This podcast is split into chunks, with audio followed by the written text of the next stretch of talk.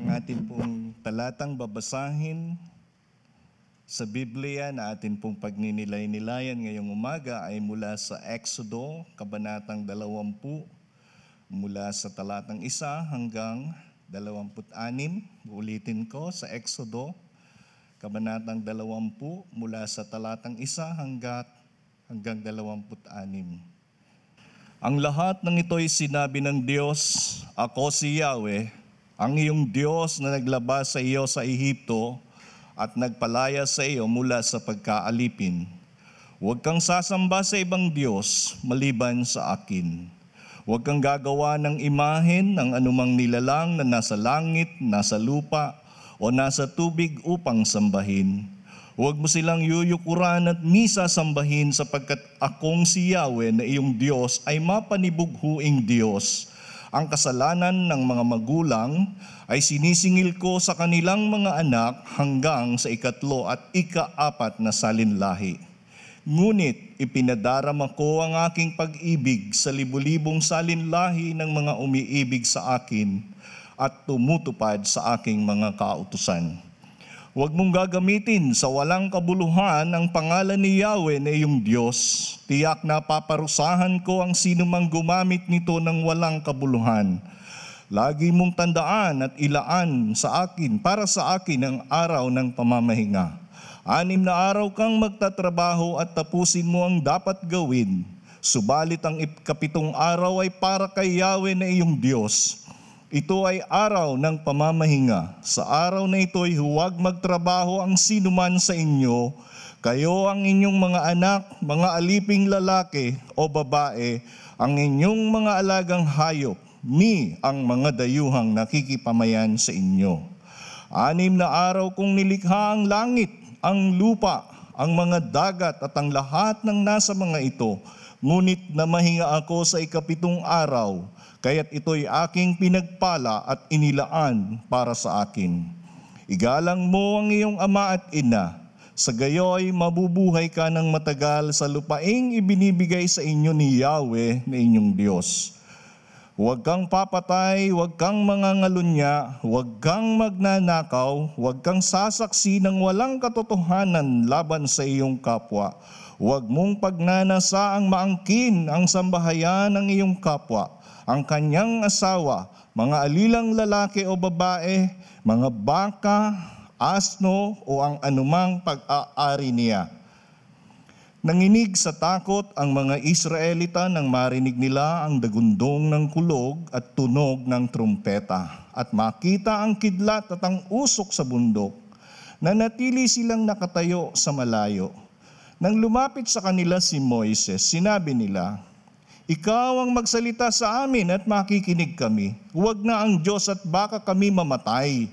Sinabi sa kanila ni Moises, "Huwag kayong matakot sapagkat sinusubok lang kayo ng Diyos. Nais lang niyang magkaroon kayo ng takot sa Kanya sapagkat ayaw niya kayong magkasala." Ngunit nanatili pa rin sa malayo ang mga tao. Si Moises lamang ang lumapit sa makapal na ulap na kinaroroonan ng Diyos. Sinabi ni Yahweh kay Moises, "Sabihin mo ito sa mga Israelita, narinig ninyo nang ako'y magsalita mula sa langit. Huwag kayong gagawa ng anumang Diyos-Diyusan, pilak man o ginto. Gumawa kayo ng altar na yari sa lupa at doon ninyo susunugin ang inyong mga handog para sa kapayapaan. Doon din ninyo susunugin ang handog ninyong mga tupa at mga baka. Doon ninyo ako sasambahin sa lugar na ituturo ko sa inyo. Pupunta ako roon at pagpapalain ko kayo. Kung gagamit kayo ng bato sa altar na inyong gagawin, huwag kayong gumamit ng batong tinapyasan ng paet. Ang paggamit ng paet ay isang paglapastangan. Huwag ninyo akong igagawa ng altar na may baitang paakyat upang hindi malantad ang inyong kahubaran." Pagpalain tayo ng Panginoon sa pagkabasa ng Kanyang salita, tayo pong lahat ay makakaupo na. Muli po, magandang umaga sa ating lahat. Naninibago ba kayo? Tanggalin ko po yung salamin ko, naduduling ako. Kumusta po? Ang hirap ano, nahuminga na may naka-face mask. Ang hirap. Tapos lalabas ka, nangangamba ka, baka yung kausap mo, yung kadate mo, may COVID. Kaya mga mahilig sa date, huwag na muna, no? And then, nakakatakot dahil dito daw sa Naga, ilan nga yung bagong balitang meron? Dalawa. Ooh. Alam nyo ba, sa Rinconada, uh, zero ang aming lugar. Pero this time, merong isa, yung balik probinsya. May nakarating doon na taga Balatan. Uh, wala naman siya sa Iriga, pero doon sa Balatan, malayong lugar pa naman yan, from Iriga, ay meron na rin isa na may, may sakit ng COVID. No, praise God. At yung mga naririto, may COVID ba tayo? Konti. konting, konting virus. Ano? Hindi COVID, kundi yung virus na uh, hindi siguro makakahawa. Okay? So, masaya po ba tayo ay nakakapanambahan na? Praise God. So, siguro hindi pa niya ano yung isip ninyo sa ating paksa ngayon kasi nagtataka kayo, no? Bakit babalik na naman tayo sa Exodo? O, itutuloy na po natin yung ating series, no? Ang pag-uusapan natin ngayon yung tipan kay Moises. Pero bago po ito, nung naalala ko nung mag mag uh, bigay ng kautusan ng ating pamahalaan na tayong lahat ay magkaroon mag-E C Q. Alam niyo yung E C Q, yung ano nga ba A C Q? Kalimutan ko na. Enhance. Uh, enhance, hindi emergency. Enhance uh, community quarantine. Habang nasa bahay, hindi ka naman pwedeng lumabas, hindi ka naman pwedeng mamasyal, hindi ka pwedeng makipag-jamming-jamming sa mga kapatiran. So, nagsawa na ako kati-text, nagsawa na ako kapapanood ng T V, sa Netflix. Lahat, nakakasawa na. Nakakaburyong. Hanggang dumating sa panahon na parang yung tinatawag na anxiety, naririnig ko yun sa mga tao, mga artista nagkakaroon ng ganong situation na parang ang hirap, niisip mo yung kinabukasan, ano na mangyayari, magkakasakit ba ako, yung family mo, lalo na kung mag-isa, katulad ko, mag-isa ako naka-quarantine sa bahay dahil yung family ko nasa Manila, paano kung sila magkasakit? Tapos, wala kang trabaho, wala kang pera, ang daming bills, niisip mo yung mga ganon. Totoo po yun. Pagka ganon ang iyong iniisip, minsan nakakapraning, no? Hindi mo na alam. Parang hindi mo alam kung iiyak ka, kung anong gagawin mo. Ewan ko sa inyo kung naranasan ninyo yon. Ako po personally, kahit po ako ay manggagawa ng Panginoon, na-feel ko rin yun. Nakakalungkot dahil sa isang katulad ko, nakaramdam din ng kaunting agam-agam sa ganong katayuan. Pero ang masarap sa ating mga mananampalataya, pagka ikaw ay nananalangin at yung salita ng Diyos, binabalik-balikan mo, minumuni-muni mo, marirealize mo ang pangako ng Panginoon. Naunawaan niyo po yan. Alam niyo ba na pagka binasa ninyo ang Biblia, libo-libong pangako ng Diyos ang inyong mauunawaan. At dahil sa pangako ng Diyos, yung mga bagay na pinagdaanan kong yun, parang sandali lang, madali lang nawala. At nagkaroon ako ng kapayapaan. Wala na akong ginawa, makipag-usap sa Diyos, magbasa ng salita, at patapos, ang saya-saya ko na ulit. So napakagaling ng Panginoon. Ano? Masaya ba kayong ganon? Parang ang lungkot niyo pa rin. Kaya itong pag-uusapan natin, alamin natin, mula noong unang panahon, hanggang sa kasalukuyan, ang Diyos na nagbigay ng tipan, ang tipan po ay covenant sa English, parang pangako yan eh. Yung nangakong Diyos noon hanggang ngayon, makikita natin hindi nagbabago. Kahit yung COVID na nandidiyan, kahit yung pinakamalakas na COVID pa ang dumating, kung ngayon ay nineteen, baka one hundred sa susunod, hindi natin alam. Alam ninyo, walang papantay sa kapangyarihan ng Diyos. Kaya babalik po tayo dito sa Mosaic Covenant o yung tipan ng Diyos kay Moises. Bakit? Sapagkat ang Diyos natin ay Diyos ng pangako. Kung inyong maalaala sa kasaysayan, no? Napag-usapan natin dito yan, sa Genesis, ang tao nilalang ng Diyos na maganda ang kalagayan sa buhay. Kaya lang ang tao nagkaroon ng kasalanan. Dahil sa pagkakasala ng tao, nagkaroon, yung bunga ng kasalanan naroroon. Pinalaya sila ng Panginoon dahil sa pagkakasala ng tao at napakarami ng mga bagay na nangyari na napakahirap sa kalagayan ng tao. Pero isang bagay ang dapat nating tandaan na kahit ang tao nagkasala sa harap ng Diyos, siya pa rin ang gumawa ng paraan. Ang Panginoon pa rin. At siya'y nangako na ang tao ay muli niyang ibabalik sa Kanya. Kaya nung tinawag ng Diyos si Abraham, merong Abrahamic Covenant, ang layunin ng Diyos mula kay Abraham, sisibol ang sa lahi mo ang tagapagligtas o ang Mesiyas. Naunawaan natin. At sa lahi mong iyan, libo-libo, mga mamamayan, siguro kasama na rin tayo, no? Ang plano ng Diyos, ibalik ng Diyos ang tao sa Kanya. Lalo na yung mga taong nagkasala o mga taong makasalanan. Malinaw po? Kaya pagdating dito kay Moses, ganun pa rin ang plano ng Diyos. Mababasa natin sa Book of Exodo, dito sa ating series, na ang, ang bayang hinirang ng Diyos, hindi siya nagbago, nanatili ang pangako ng Diyos mula kay Abraham at itong bayan ng Israel, patuloy na kinalingan ng Diyos at bubuoy niyang isang nation o isang bansa na siya ang nagmamay-ari. Diyos ang nagmamay-ari ng bansang ito at ang mga mamamayan kikilala sa tunay na Diyos. Anong kaugnayan natin dyan? Ito po, dahil kay Kristo, mula doon sa ating tagapagligtas, tayo ay nagkaroon ng puwang mula sa pangako ng Diyos. Ewan ko, bakit maraming Kristiyano malungkot sa buhay? Bakit nakakaramdam pa ng bagabag? Samantalang kasama tayo sa mga pangako ng Diyos. Naniniwala kayo doon? Parang konti lang ha. Naniniwala po ba tayo ron? O kahit may face mask kayo, hindi mo masamang magsalita ng amen, ano? Yung, yung amen na masaya, yung masigla. Amen! Ganun. Kasi mga anak ng Diyos, pag nagsasalita ng amen, kasabay niya na nagpapasalamat siya sa Panginoon. Naniniwala kayo doon? Yan, ganun. Now, dito sa ating uh, sa ating paksa, meron po itong saklaw na kabanata from chapter nineteen to twenty-four. Ito pong ating pag-uusapan, binasa lang natin yung chapter twenty. Pero yung saklaw na kabanata po ng Mosaic Law, mababasa natin yun sa nineteen to twenty-four. Mamaya i-discuss natin yan pero hindi matagal, no? Sabi po dito sa ating panimula, tingnan din po ninyo sa inyong mga bulletin. Inalis ng Diyos ang bayang Israel mula sa pagkaalipin sa Ehipto. Sa pamamagitan ng sampung salot, hinatulan ng Diyos ang lahat sa Ehipto. No? Hindi ko na po isa-isahin yan dahil na, na, nasubaybayan natin yan dito noon.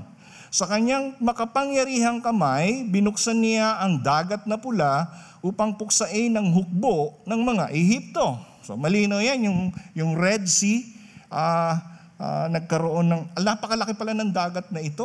No? Na, napanood ko sa...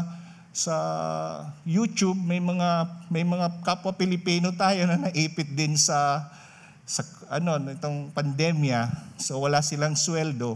So ang tanong, paano sila mabubuhay? Eh palibas sa mga Pinoy maabilidad, naglalagay sila ng lambat. Tapos yung lambat nilang inilagay, halos hanggang tuhod lang yung lalim, mga bangus ang nahuhuli. Wow, ang lalaki ng bangus.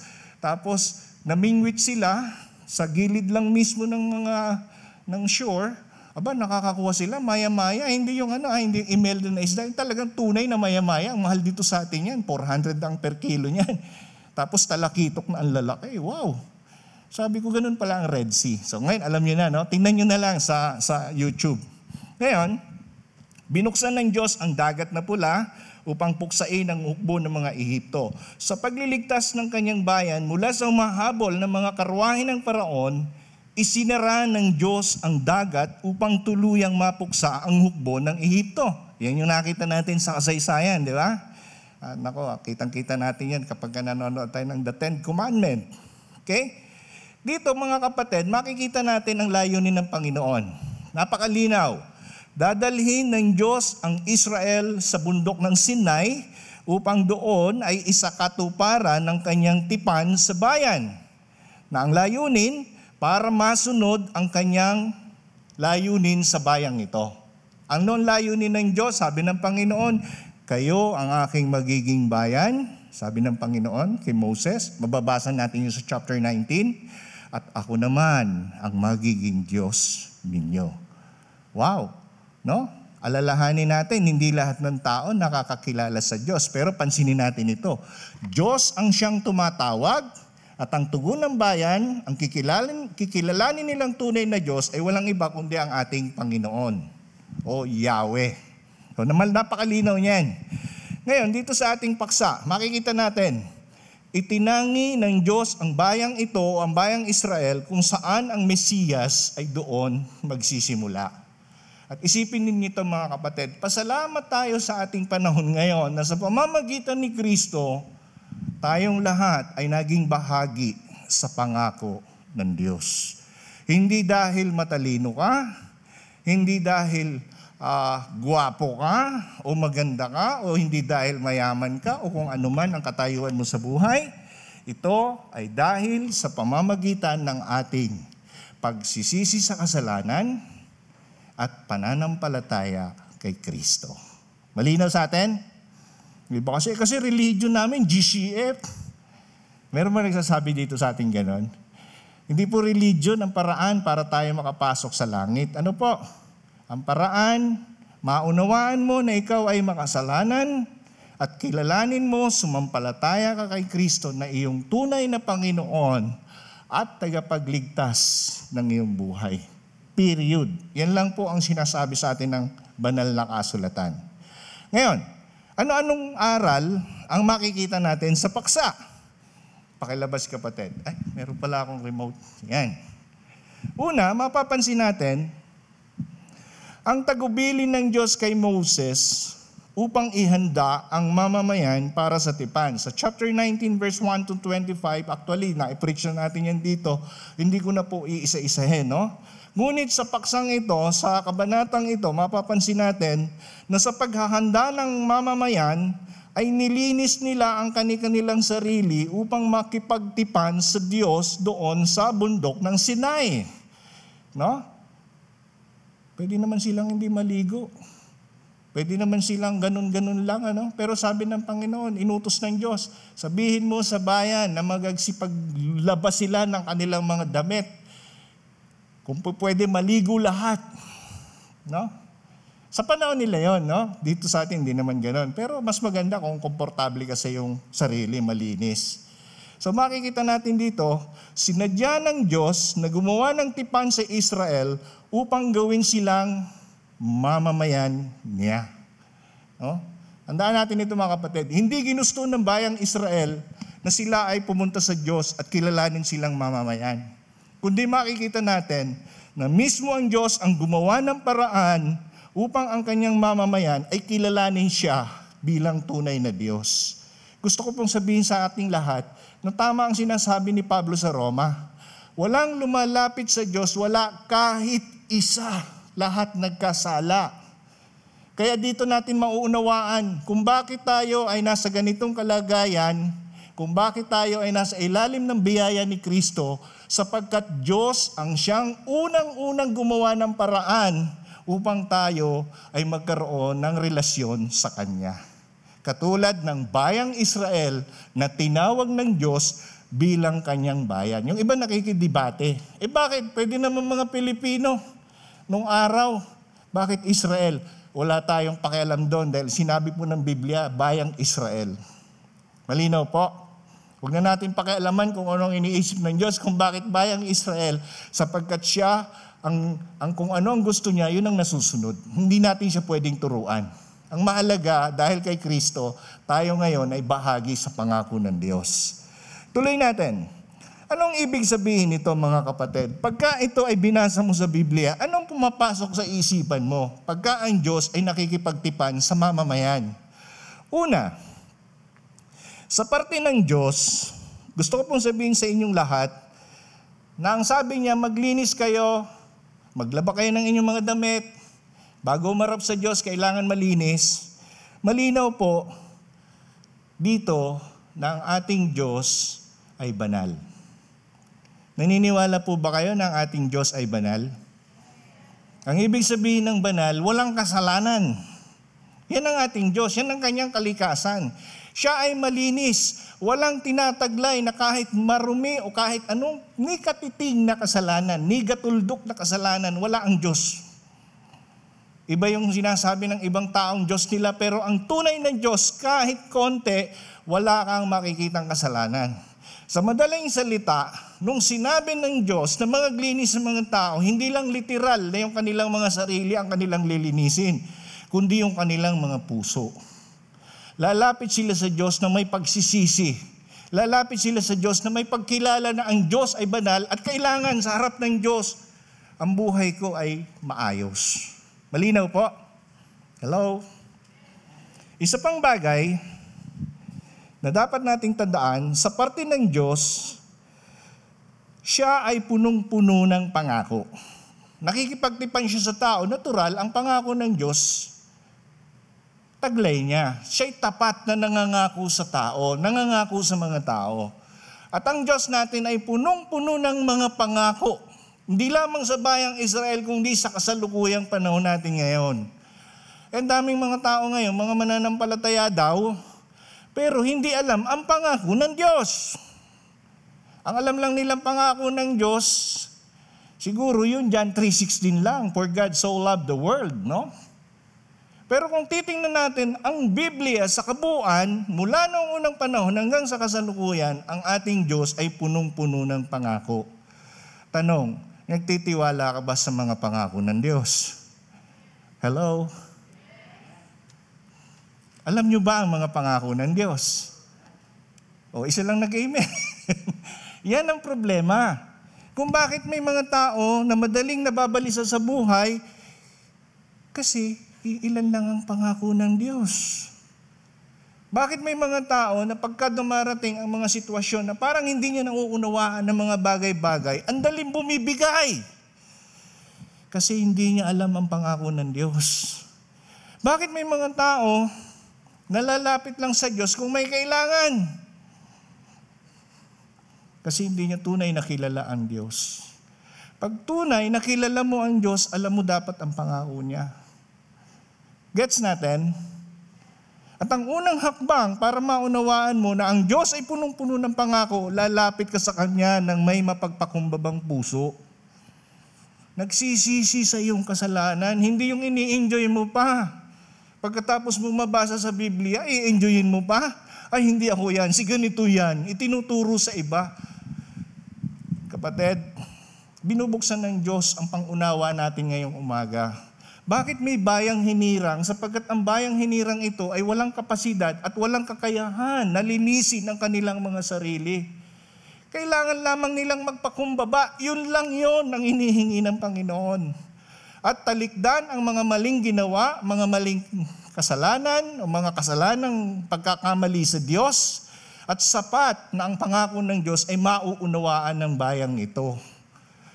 Malinaw po sa atin. Hello? Yan po ang nais ng Panginoon na ipaunawa sa ating lahat. Hindi pwedeng nandito lang tayo pagka Sunday, pagkatapos Monday, Tuesday hanggang Saturday, hindi mo alam ang mga pangako sa'yo ng Diyos. Kaya nga, si Pastor Ed, no, nakakatuwa, napaka, napaka ano niya, yung kanyang enthusiasm ng lahat magbasa ng salita ng Diyos. Anong gusto niyang ipaunawa sa ating lahat? Hindi lang para makilala ang Diyos, kundi malaman mo na libo-libo ang pangako ng Diyos. Na sa ating mga sa ating panahon ngayon, napakahirap mamuhay kung hindi mo kilala ang tunay na Diyos. Magre-relay ka sa sabi-sabi ng maraming tao. Magre-relay ka sa mga paniniwala ng ibang tao. Iintindihin mo yung sinasabi ng iba sa halip na yung pangako ng Diyos ang dapat meron ka. Eh sa sa ano po sa sa Facebook ang daming mga nag-aano yung tungkol sa end times, eto na anya may may susunod pa anyang mas malala diyan. Parang nananakot. Buti na lang dati na akong takot. Takot sa Diyos. Alam nyo, napakasarap isipin na kahit anong dumating sa buhay ng tao, kaya mamatay o mabuhay ka, alam mong nasa Diyos ka. Hello? Na kahit dumaan sa atin ng ganitong mga pandemya, da, kahit dumaan sa atin ng mga kawalan, alam mo na nasa palad ka ng Diyos at yung pangako ng Diyos na hindi kanya pababayaan, alam mo, si Job nga, nagkasakit, tadtad ng sugat ang katawan, pati yung asawa, nagsabi, sumpa mo na niya yung Diyos mo. Sa tingin ko, parang iniwan na rin siya ng asawa niya dahil sa kanyang katayuan. Namatay yung mga anak. Pero dahil alam niya at kilala ang Diyos, tingnan niyo, hanggang sa kaduluduluhan, makikita natin ang pananampalataya ng taong alam at kilala ang Diyos na nagbibigay ng pangako.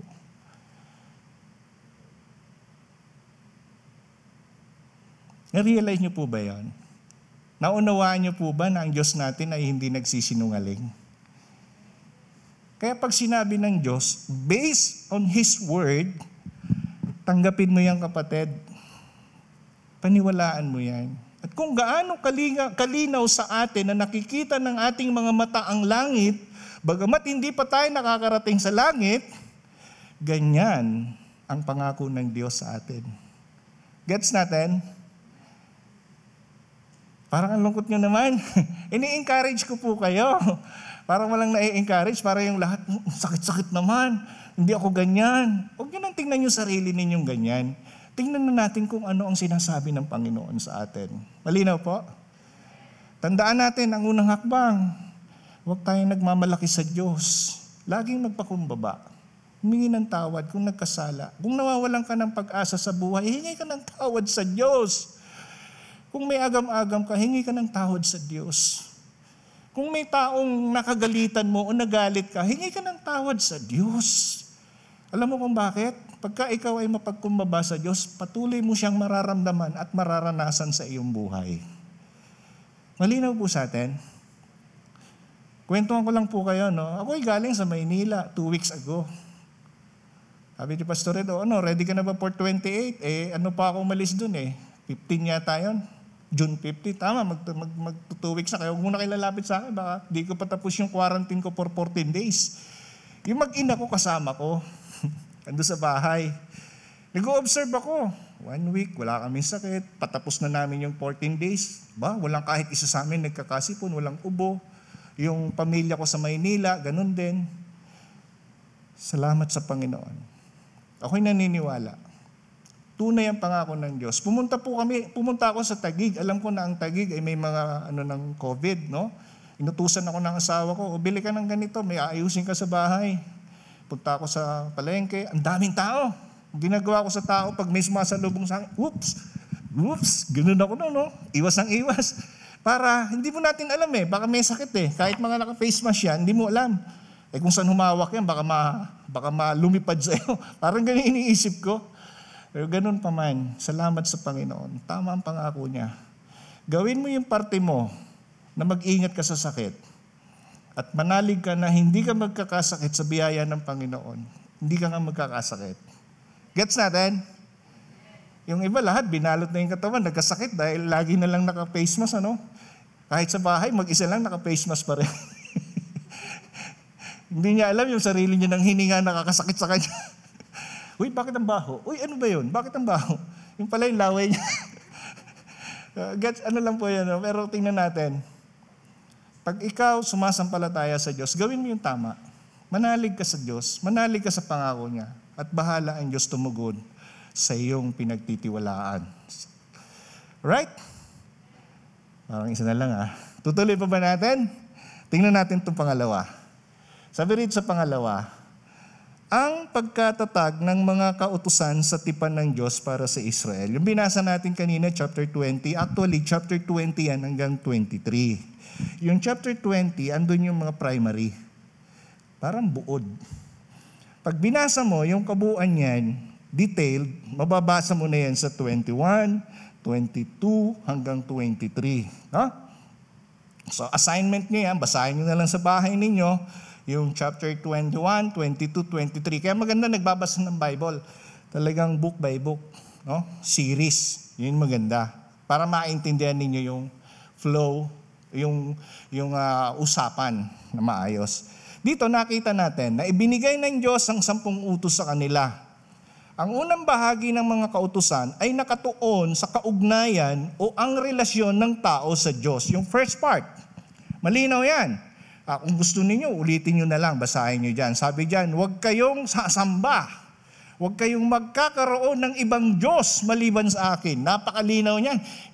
Pastor, hindi ko naman sinasamba. Meron lang kami niyan. Kasi larawan niyan. Sabi ko, kapatid, huwag kang magkakaroon utos ng Diyos. Meron ka eh. may nilalabag ka pa rin. Malinaw po? Yan, tuloy natin. Ang unang bahagi ay nakatuon sa kaugnayan o relasyon ng tao sa Diyos. At ang ikalawa ay nakatuon sa kanilang kaugnayan sa kapwa Israelita. Sa kanilang kapwa, no? Doon nakatuon. Kumbaga yung, yung vertical uh, relationship, it's between God at saka yung mga mamamayan. And then yung horizontal naman sa mga mamamayan, sa yung kapwa, mga makakasama nila sa kanilang uh, sambahayan, sa kanilang komunidad, sa kanilang buong bansa. No? So makikita natin yan dyan. Tapos nakapaloob dito ang tungkol sa pagkaalipin. Mababasa ninyo yun tungkol sa mga servants kasi nung araw uso yan sa mga Israelita. Yung makapaminsala, no? Makasira ka ng gamit o kung anong magagawa mong hindi ka nais-nais sa kapwa mo. Yung mga ari-arian, nando doon din. No? Sinasabi doon na sa mga Israelita pag nangutang ka uh, sa, sa ikapitong taon, kailangan wala ka ng utang, palalayain ka ng inutangan mo. Galing ano? Kaya makikita ninyo ang kaibahan ng ating Panginoong Diyos. Tapos makikita natin dyan na eh, kailangan ipanghilin o yung ikapitong araw ay rest o talagang kapahingahan yan. Sabi nung iba, bakit tayo hindi ganon? Kasi sila yon. Tayo hindi ganon. Mga Hudyo yung nandoon. May mga utos sa Hudyo na para sa kanila. At may mga kautusan ang Panginoon in general na sinabi sa Hudyo na pwede sa atin. Malinaw. Kaya hindi hindi tayo hindi tayo nagsa-Sunday service ng Saturday, kaya nga Sunday service eh. 'Di ba? Parang walang natawa doon ah. Yung Saturday kasi Saturday, mga iba nagpa-practice ng Saturday. Pero sa mga Kristiyano, kahit anong araw, pwede kang sumamba sa Diyos. Hello. Parang seryoso tayo masyado. Tapos, sinabi rin doon yung pambansang kapistahan. No? Sa Pilipinas, ang dami-daming piyesta. Sa mga Hudyo, tatlong beses lang. Iba-ibang pagsambaya, ah, pagpista. Dito sa atin, napakarami. At ang nakakalungkot, yung pinagpipistahan, kailan lang ka yung wata-wata sa San Juan. O, sino yung nandun? No? Hindi na sila makapagbasaan kasi bawal yung nagkasama-samang mga tao, may social distancing. Yun. So, walang wata-wata. Yung San Juan Bautista. No? Okay, makikita natin sa chapter twenty hanggang chapter twenty-three, nandoon yung mga kautusan ng Diyos para sa bayang Israel. Ngayon, anong mga bagay na dapat nating maunawaan? Una, mga kapatid, bakit nga ba ang Diyos ay nagbigay ng kautusan? Alam niyo ba na ang kautusan ay mahalaga upang malaman ng tao ang kanyang mga paglabag? Nagbigay ang Diyos ng kautusan para maunawaan ng tao kung ano yung kanyang nilalabag. Let me give you an example para mas madali nating ma-realize to. Kailan mo masasabi na kapag ka ikaw ay isang driver at nagkamali ka sa iyong pagmamaneho, inilagay mo yung, yung sasakyan mo sa isang alanganing parking, kailan mo masasabi na ikaw ay illegal parking? Pagka inilagay mo yan doon sa nakalagay na no parking sign, inilagay mo yung sasakyan mo doon, ibig sabihin lumalabag ka sa batas. Malinaw po. Ngayon, pag tumakbo ka sa South Express Way o S L E X, nung araw patuloy na ng sasakyan dyan, pero ngayon may speed limit. Kailan mo masasabi na ikaw ay lumabag sa speed limit? Samantalang nagdadrive ka lang naman, gusto mo matulin ka. Pero lumagpas ka sa speed limit, kailan mo masasabi? Pag hinabol ka ng nagbabantay doon sa S L E X at sinabi, pinakita sa'yo, yung parang pang ano natin ng thermometer, sa kanilang tawag doon, speed gun, natutukan yung sasakyan mo, lumagpas ka sa one hundred, hahabulin ka ng haggard, paparahin ka, violation. Anong violation ko, sir?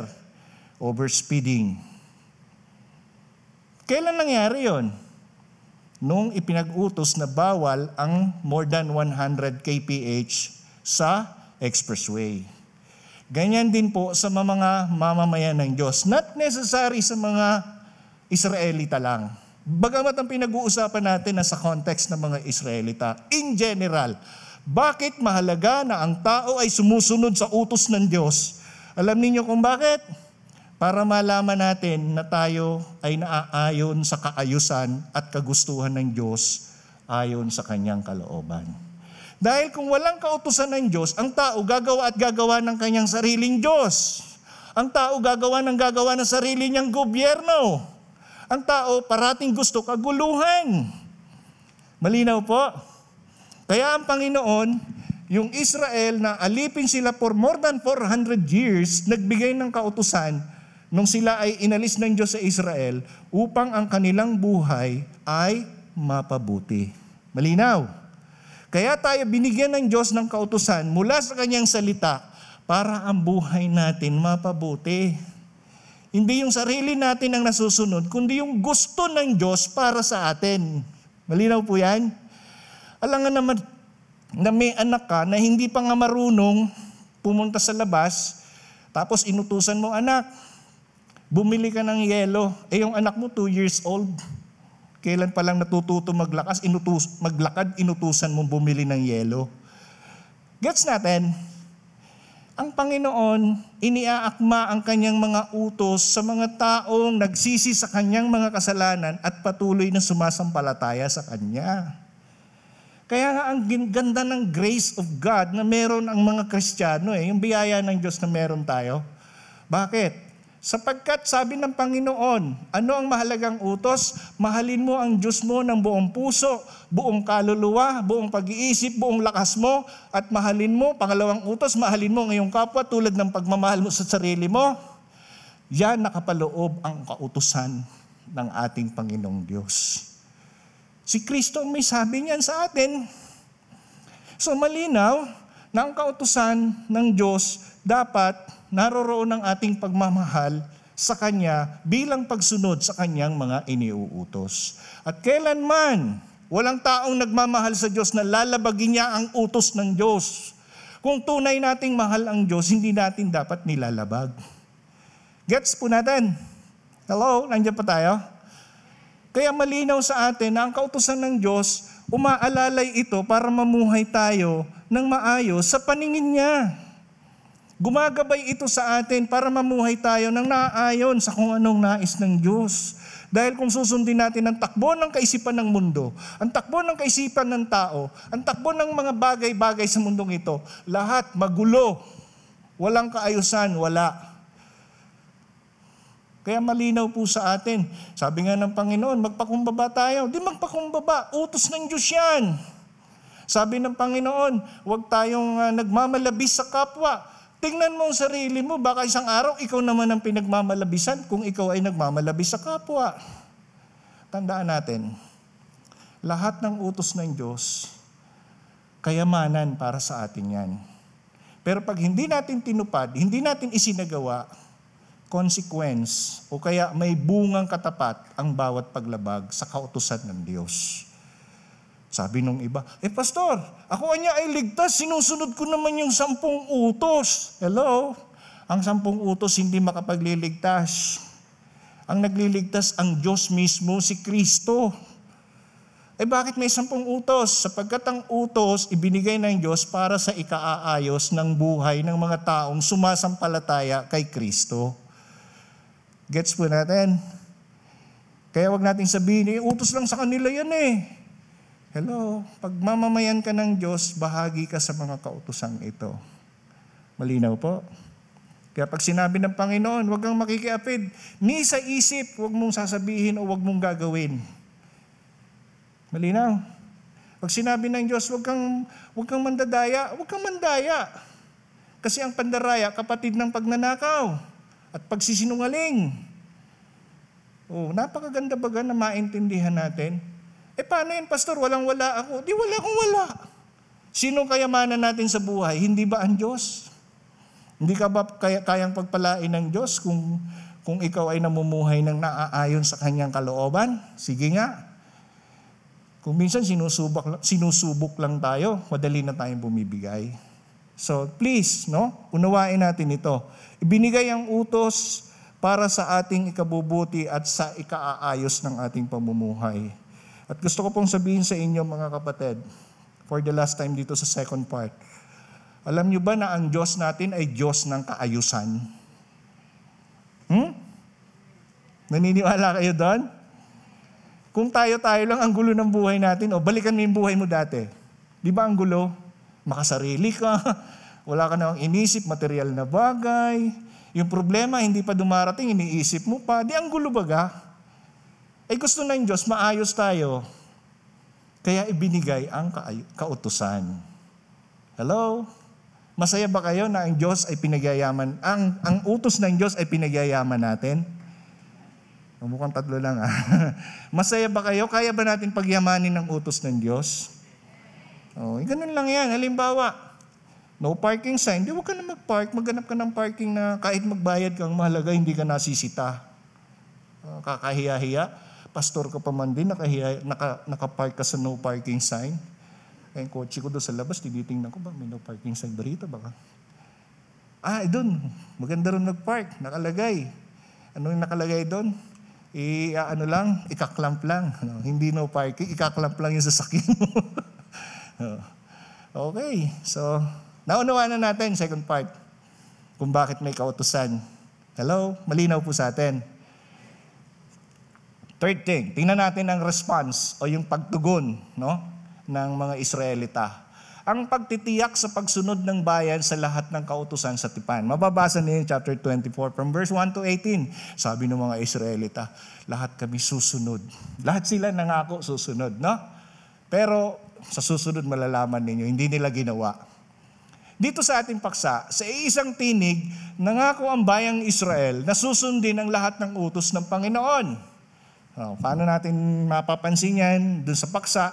Si Moises, si Aaron, si Nadab, Abihu, mga atang pitumpung nakatatanda ay sinelyuhan o pinagtibay ang tipan na bahagi ang pagsasalo-salo ng pagkain. Kasi nung araw, pagka, pagka may mga covenant na ganyan, siniselebrate din. Kaya may kainan. Tinatapos nila yan ng isang masayang kainan. No?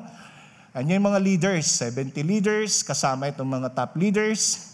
Yan. And then si Moses, pagkatapos ng mga bagay-bagay na yan, umakyat si Moses sa bundok na lumapit sa Diyos. At sa susunod, mababasa nyo na ngayon, yung forty days and forty nights na nandoon si Moses sa bundok ng Sinai. Okay? Yung mga mangyayari sa susunod, basahin ninyo sa Biblia at magugulat kayo sa bayang Israel. Pero ito muna ko po ang gusto kong sabihin sa inyo, may isang katangian naman silang maganda na naunawaan dito. Pagkatapos diniscuss, no? Na ni Moses ang mga bagay-bagay na ipinarating ng Diyos, makikita natin na ang bayang ito ay iisang tinig, lahat sila nag-amen. Nag-amen sila, amen! Gagawin namin yan, yes! Ah, sabi nilang ganon. Para bagang yung sagot nila, oh, lahat tayo, walang hindi ah. No? Na-influensya ng nina Moses. Oh, lahat, tatango tayo sa Panginoon ah. Ganon yung kanilang sinabi. Kahit bata, kahit matanda, lahat nag-yes. No? Hindi na yung mga hayop, mga alaga nila, hindi yung kasama. Yun lang mga tao. Mga kapatid, gusto ko sabihin sa ating lahat, tayo as a community, mahalaga na pagkatapos mong maunawaan ang mga bagay-bagay ukol sa Diyos, ipinaunawa sa'yo ng malinaw, mula sa isip mo hanggang sa puso mo, ipinaunawa sa'yo ng Panginoon, mahalaga ang iyong pagtugon. Alright? Hello? Ulitin ko, tumutugon ba kayo sa panawagan ng Diyos? Parang ang hina ng amen ah. Tumutugon ba kayo sa panawagan ng Diyos? Ay, iba nag-iingat talaga. Baka maka-amen ako nang hindi ko magawa. Eh, medyo kabado yung iba, no? Huwag kayo mag-alala. Punong-puno ng biyaya ang Panginoon. Pero kalakip ng inyong pagtugon sa Diyos, tandaan nyo to, hindi kayo sa akin nangangako, sa Diyos tayong lahat nangangako. Pag nagsabi ka ng yes sa Diyos, kailangan yung yes mo, panindigan mo yan. Sabi nga ng Biblia, mas mabuti pa raw yung, yung hindi ka na lang nakakilala kaysa doon sa mga nakakakilala na nag-oo pero tumatanggi. No? Mahirap yon. Bakit? Dahil may kaakibat na responsibilidad ang bawat isa sa atin sa ating pagtugon sa ating Diyos na buhay. Tandaan natin ito mga kapatid. Hindi ang Diyos natin tumatawag ng mga taong hindi niya pakikinabangan sa kanyang kaharian. Naniniwala ba kayo doon? Tingnan mo katabi mo. Oh, ayan.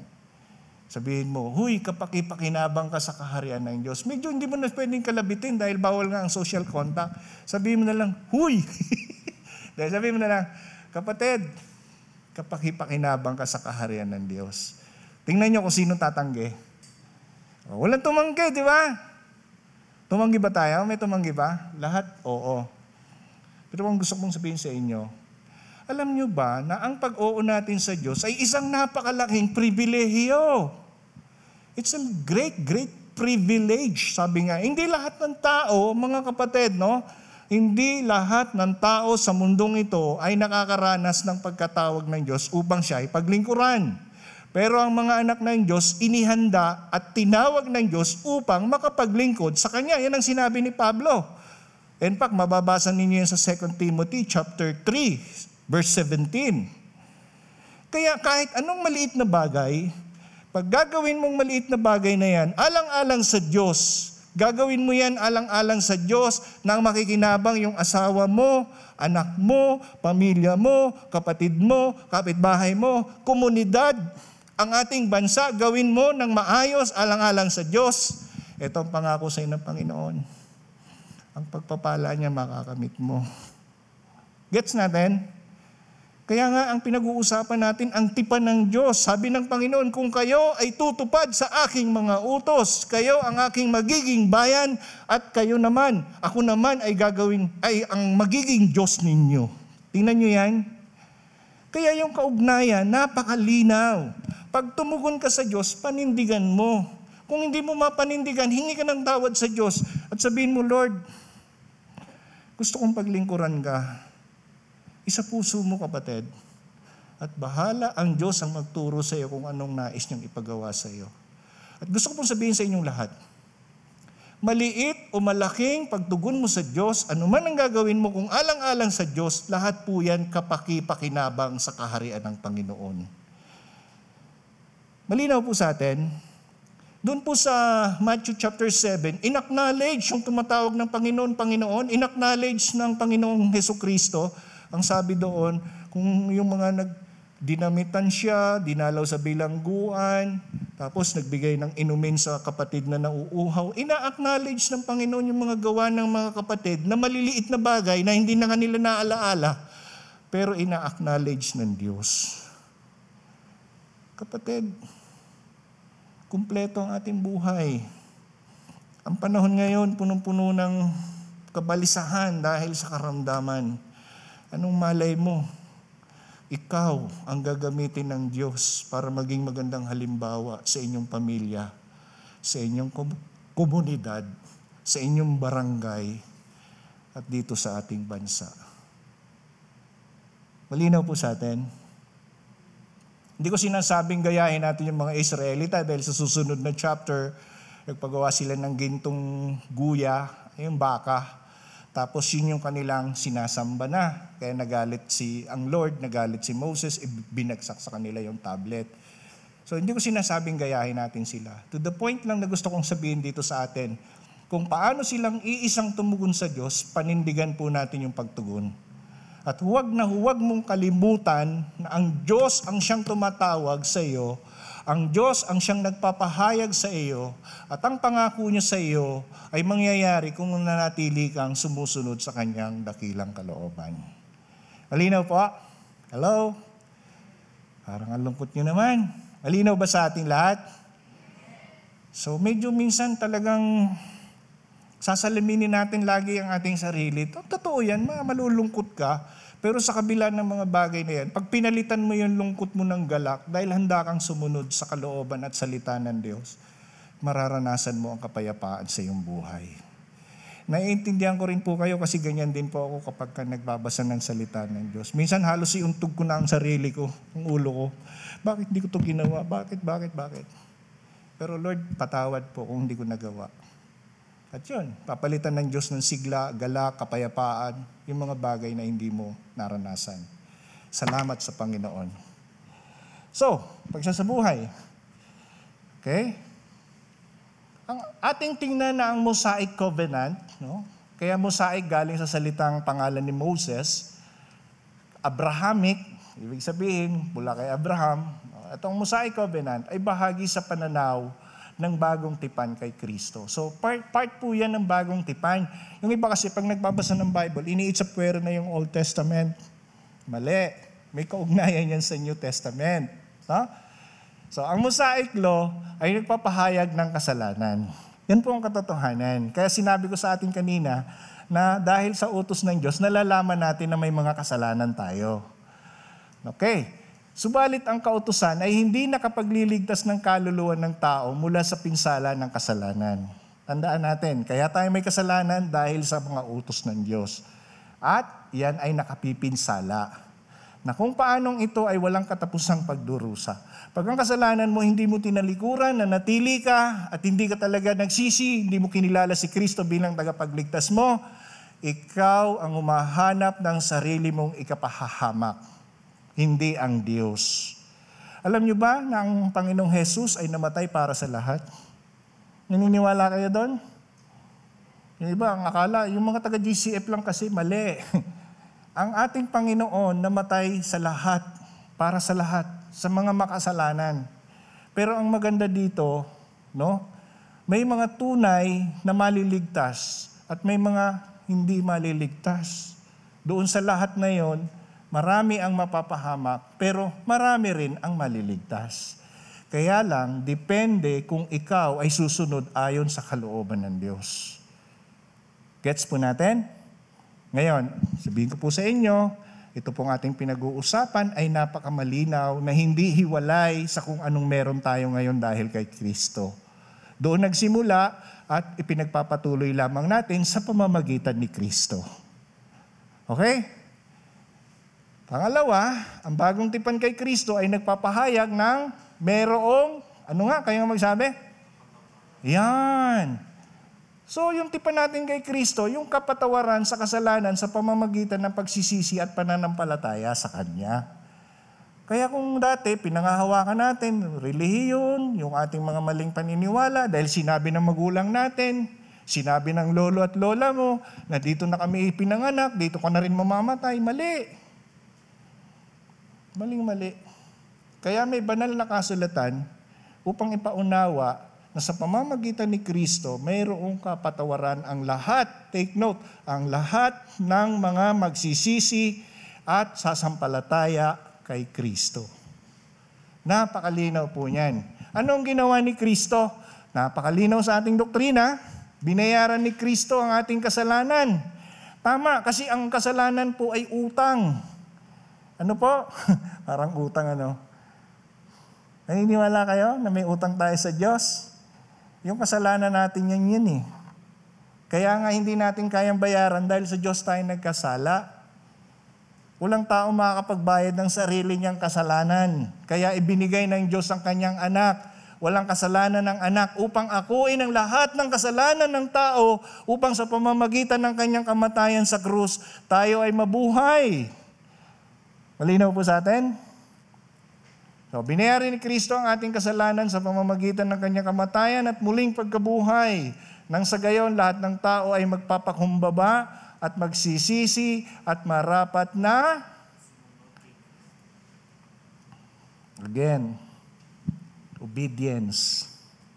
Pagsunod kay Kristo. Kung sinasabi mong nagsisi ka ng kasalanan mo at ikaw ay ligtas sa pamamagitan ng iyong pananampalataya kay Kristo, pero wala naman ito, imposible ang iyong sinasabi.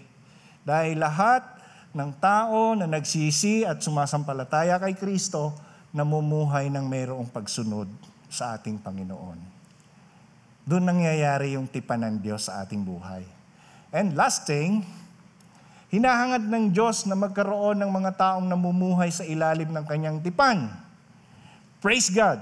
At naririto tayo at naniniwala tayo na tayo ay namumuhay sa ilalim ng tipan ni Kristo. Sa bagong tipan, gawin natin itong tayo. No? Tayo ay tinatawag na iglesia or church. Hindi po yan religion. Kalipunan ng mga tao yan na tinubos ni Kristo.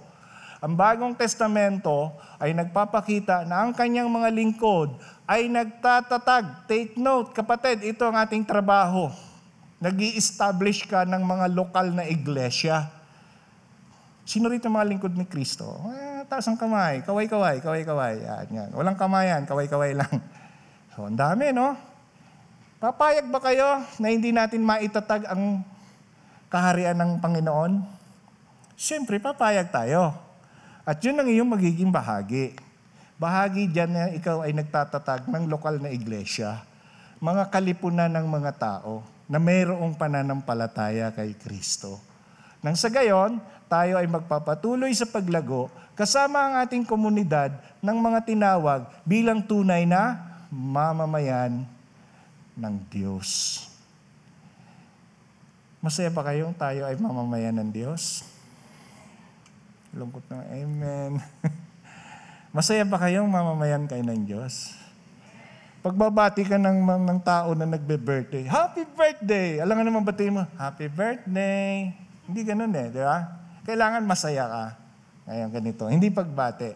Masaya ba tayo na tayo ay mamamayan ng Diyos? Amen. Praise God sa mga amen ninyo. Alam ninyo kung bakit? Yung tipan ng Diyos, mula noon hanggang ngayon, bahagi tayo doon.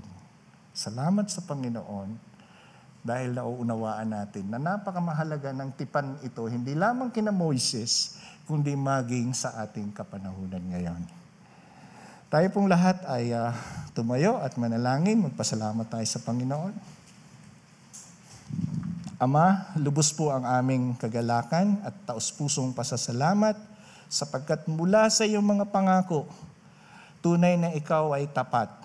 Mula noon hanggang ngayon, ipinapaunawa niyo po sa amin kung anong aming kaugnayan mula sa iyo. At siya rin namin magiging kaugnayan sa aming mga kapwa mananampalataya at sa mga taong inyong hihirangin o tatawagin upang maging bahagi ng inyong iglesia. At salamat po, O Diyos, na bagamat napakasakit isipin na may mga bagay kaming hindi nagagawa, ngunit itinuturo mo pa rin sa amin na kailangan naming balikan ang mga bagay na ipinapaunawa mo.